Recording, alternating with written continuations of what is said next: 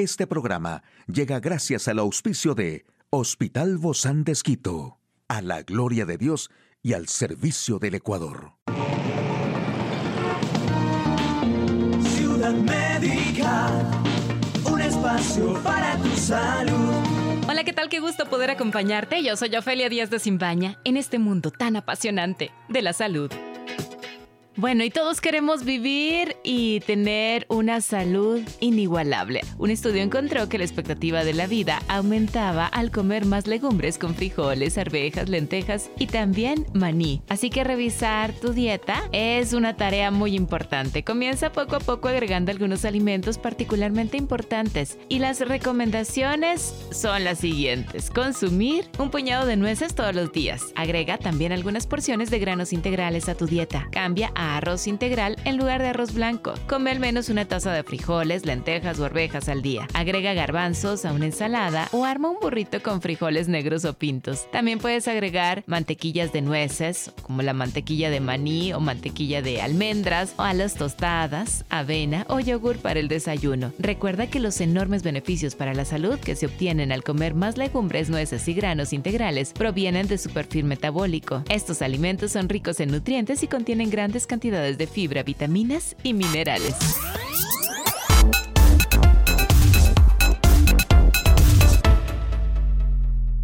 De la información más actual, en el campo de la salud, un lubricante hecho con moco de vaca podría proteger contra el VIH y el herpes. Científicos logran trasplantar neuronas humanas a ratones de laboratorio para estudiar padecimientos mentales. Y los expertos de la Agencia Europea de Medicamentos alertan del uso prolongado y dosis superiores a las recomendadas de fármacos que combinan codeína e ibuprofeno.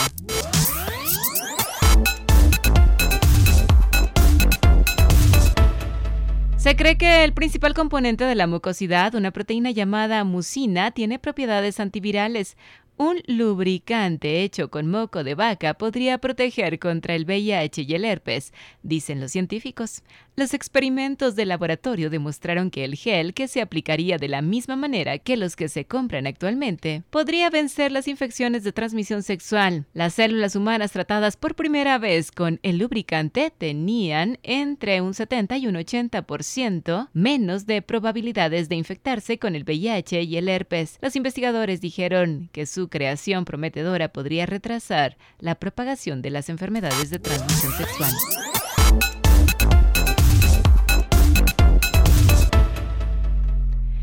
Y un equipo de científicos de la Universidad de Stanford, Estados Unidos, trasplantó neuronas humanas al cerebro de ratas recién nacidas y ha logrado que este tejido cerebral implantado se integre e influya en el comportamiento de los animales. El avance abre una nueva ventana para estudiar las enfermedades psiquiátricas, pero plantea espinosas cuestiones bioéticas como cuál es el estatus moral de esas ratas con neuronas humanas. El médico rumano Sergiu Pasca ha dirigido los experimentos. Su grupo es especialista en producir organoides cerebrales, unas pelotitas de unos milímetros de diámetro con unos pocos millones de células que sirven para estudiar en el laboratorio el funcionamiento de un órgano real, muchísimo más complejo. Un cerebro humano pesa un kilo y medio y tiene unos 86 mil millones de neuronas. Los investigadores han dado ahora un paso más y han trasplantado estas bolitas similares a la corteza cerebral humana al cerebro de ratas de unos tres días de edad, modificadas genéticamente para que carezcan de sistema inmune y se evite el rechazo.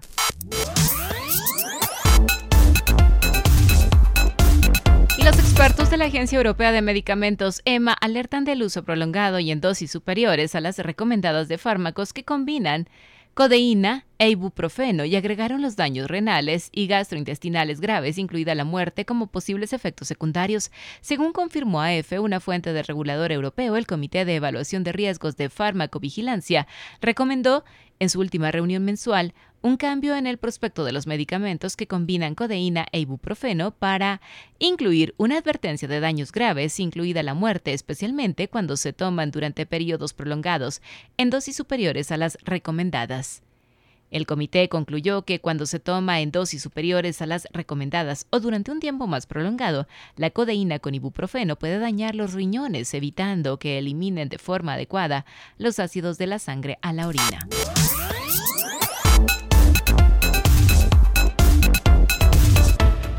Hoy en Médico Directo hablaremos sobre las disfonías por el mal uso de la voz. ¿Quiere saber usted más de este apasionante mundo de la voz? En un momento lo conversamos.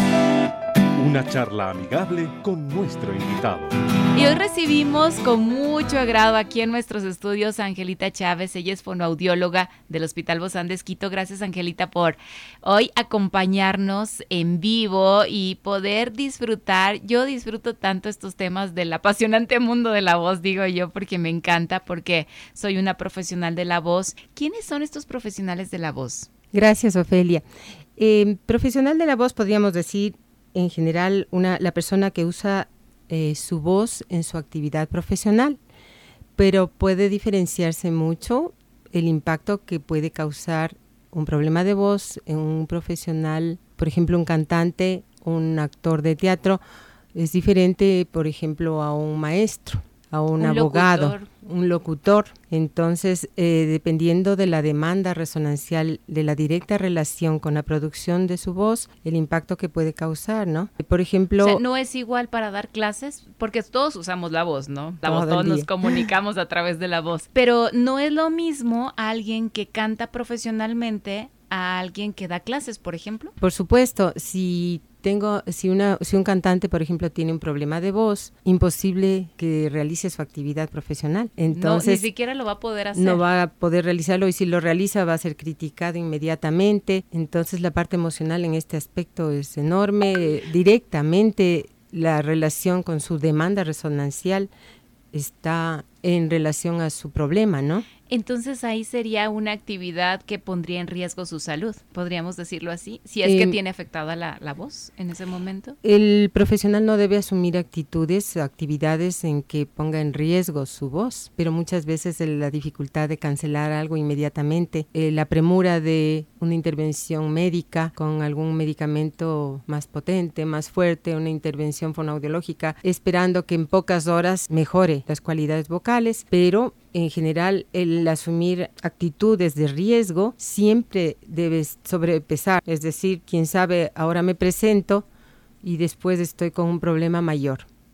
Y en algún momento dado puede llegar a problemas irreversibles. Por eso es importante entonces qué hacer en esos momentos que se tiene una dificultad de voz que, que no se puede realmente usar en ese momento. Tendríamos que, ¿hay algún remedio para solucionarla? Porque decimos, bueno, pero solo es una locución, pero solo es una canción o dos canciones o tres canciones. A veces lo remediamos con solo es esto y forzamos un poquito más. Claro, muchas veces tendrán que usar recursos porque no pueden cancelar determinada cosa. Entonces, por ejemplo, cantarán cosas que no les demande algo muy extremo, que su demanda resonancial sea menor. Usar mayores pausas, usar... Muchas veces las cantantes empiezan hablando mucho. También, como digo, la intervención médica inmediata. Y sobre todo, intentar no llegar a este aspecto. Muchas veces un proceso gripal hace que de la noche a la mañana y no podamos hacer otra cosa. Pero en general, se debe prevenir. Si ya tenemos ciertos síntomas, em, señales de que hay un problema, pues tomarlas muy en cuenta, ¿no? Por ejemplo, y aquí vamos a hablar de ciertos aspectos que son muy importantes cuando uno se da cuenta que hay un estamos usando quizá la voz de manera equivocada. ¿Cuáles son estos aspectos? Eh, bueno, es muy importante los síntomas presentes en primer lugar, las circunstancias que le llevan a estos síntomas. Pero en general tiene que tomarse en cuenta actividades que tiene, por ejemplo, el profesional, hablando, por ejemplo, de un maestro. Podríamos decir las horas de trabajo, las cargas horarias. Los alumnos, si son más pequeños y demandan mayor esfuerzo o menor esfuerzo. Y el esfuerzo a veces no solo es con la voz, ¿verdad? También va con todo el cuerpo. Exactamente. Al hablar así podríamos hablar, por ejemplo, un maestro de deportes. Aparte de estar en un ambiente abierto, a veces puede ser polvoriento, muchas veces tiene que tener la actividad física acompañada del esfuerzo de hablar. Estas dos cosas combinadas hacen que haya un esfuerzo mayor. Ser recursivos, cuánto estoy hablando, con cuánto esfuerzo estoy hablando, cuántas horas estoy hablando, cómo estoy físicamente, para hacerlo. Entonces, si el profesor toma en cuenta esto, puede ser un poco más recursivos.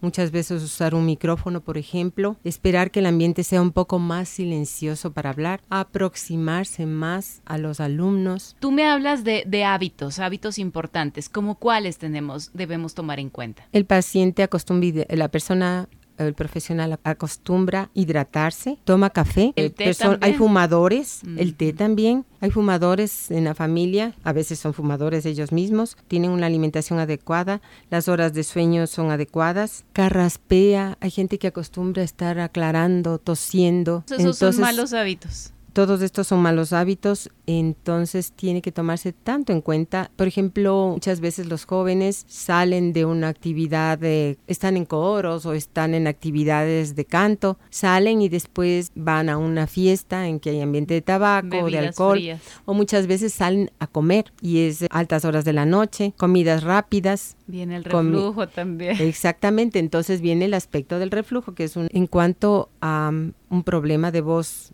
muy importante puede ser la parte de alimentación. Dentro de todo esto, Angelita, tú hablabas del café. ¿El café entonces daña a la hora de hablar o qué es lo que produce en la voz? Hay una patología que se llama edema de Renker, precisamente un edema, un edema en el área de cuerdas. Puede ser por el hábito de tomar café y el cigarrillo. Entonces hay personas que fuman y toman mucho café, pueden tener esta patología. ¿Qué pero hace muchas esta veces patología? ¿Cómo se manifiesta? Se manifiesta con una voz ronca. Entonces puede ser el hábito de la alimentación, pero en el caso de que la persona no sea fumadora, por ejemplo, no toma tanto café, puede ser el reflujo. Entonces, pero el reflujo en cambio viene por muchísimos hábitos alimenticios, malos hábitos, ¿no? Wow, tendríamos que hacer un programa solo de lo de la alimentación y todos estos problemas del mal uso de la voz, porque es muy muy importante. Para cerrar, ¿cuáles serían las actividades que debemos tomar en cuenta cuando nosotros usamos nuestra voz?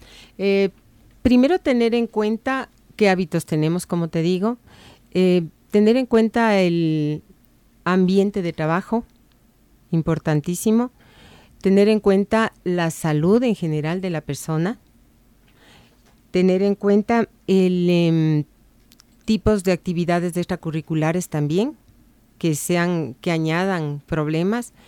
En caso de locutores, por ejemplo, tener en cuenta que esté adecuadamente el micrófono, el ambiente, la sonorización, el lugar en general la limpieza. La limpieza. sitio. Muchas veces un, religioso puede tener em, un, no un muy buen retorno y no le guste usar micrófono, por ejemplo, o muchas veces están hablando con música de fondo, que le hace un esfuerzo en general enorme, y muchas veces no está tomando en cuenta pequeños detalles que le están avisando que hay un problema, entonces está tomándole muy a la ligera entonces tenemos que tomar en cuenta si es que el organismo nos está avisando, quién sabe, con una fatiga vocal, con una pequeña disfonía, con, con una ya ronquera mismo, que es la disfonía. En este caso ya tenemos que hacer caso a esas señales, ¿no? Una vez que hacemos caso, es el estudio, es ir al profesional adecuado, es dejarnos orientar, es cambiar hábitos, es eh, muchas veces la puede estar las cosas bien, pero estamos excesivamente emotivos, muy estresados, nos eh, afecta en general muchas cosas. entonces tenemos que tener muchos, muchos aspectos en cuenta para manejar bien nuestra voz. Así es. Creo que es maravilloso todo este campo de la voz y muy largo también. Y vamos a seguir conversando de este tema. Con mucho gusto. Muchísimas gracias, Angelita Chávez, fonoaudióloga. Muchísimas gracias, Angelita Chávez, fonoaudióloga del Hospital Bozán de Esquito. A usted, amigo y amiga, a seguirnos cuidando, por favor. Hasta la próxima. Un espacio para tu salud. Puedes escuchar de nuevo este programa en hcjb.org. Este programa llegó a usted gracias al gentil auspicio de Hospital Bozán de Esquito, a la gloria de Dios y al servicio del Ecuador.